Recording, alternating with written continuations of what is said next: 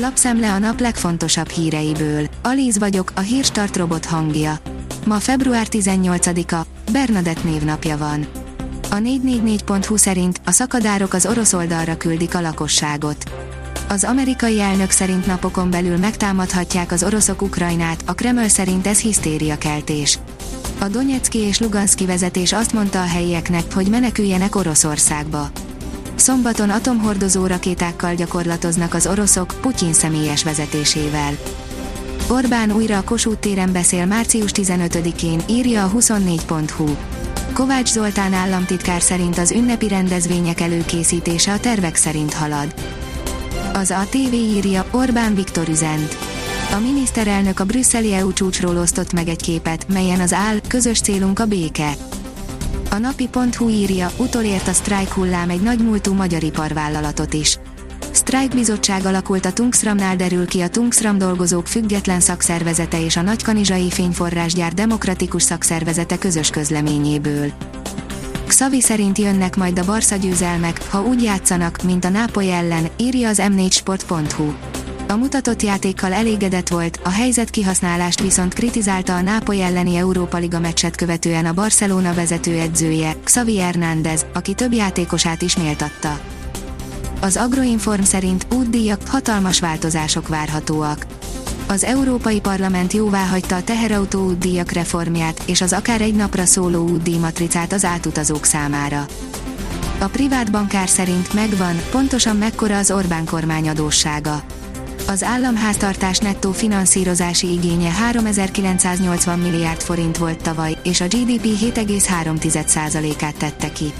Az államháztartás névértéken számított konszolidált bruttó adóssága 42.527 milliárd forint volt az év végén, ami a GDP 78,2%-ának felel meg, 1,8% ponttal alacsonyabb az egy évvel korábbinál.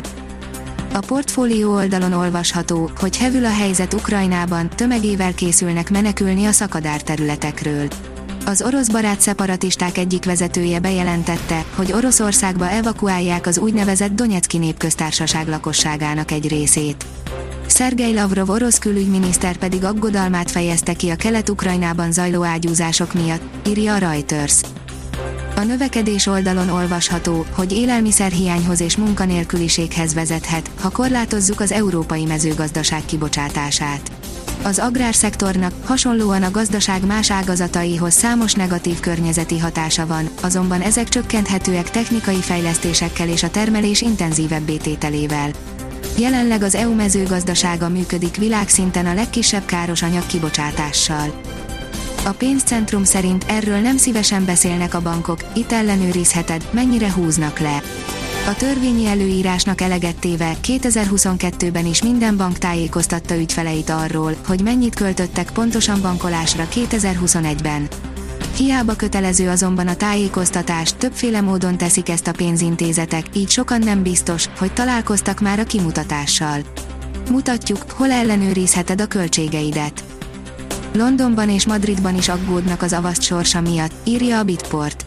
A spanyol és a brit szabályozó hatóságok vizsgálják a legsikeresebb közép-európai gyökerű biztonsági vállalat felvásárlását.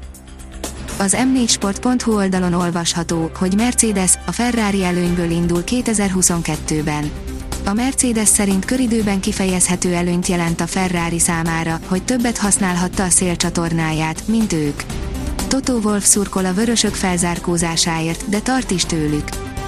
A 24.20 szerint Katarina Witt sírva nézte Valieva döntős kűrjét.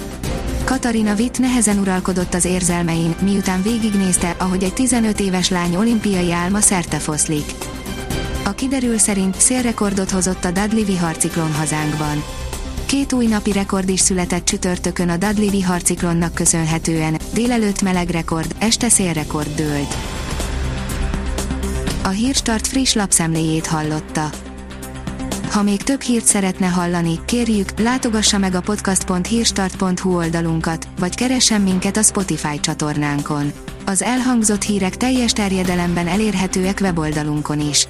Ha weboldalunkon hallgat minket, az egyel korábbi adás lejátszása automatikusan elindul. Beállíthatja, hogy az összes korábbi adás, vagy csak az aktuális tematika hírei következzenek. Köszönjük, hogy minket hallgatott!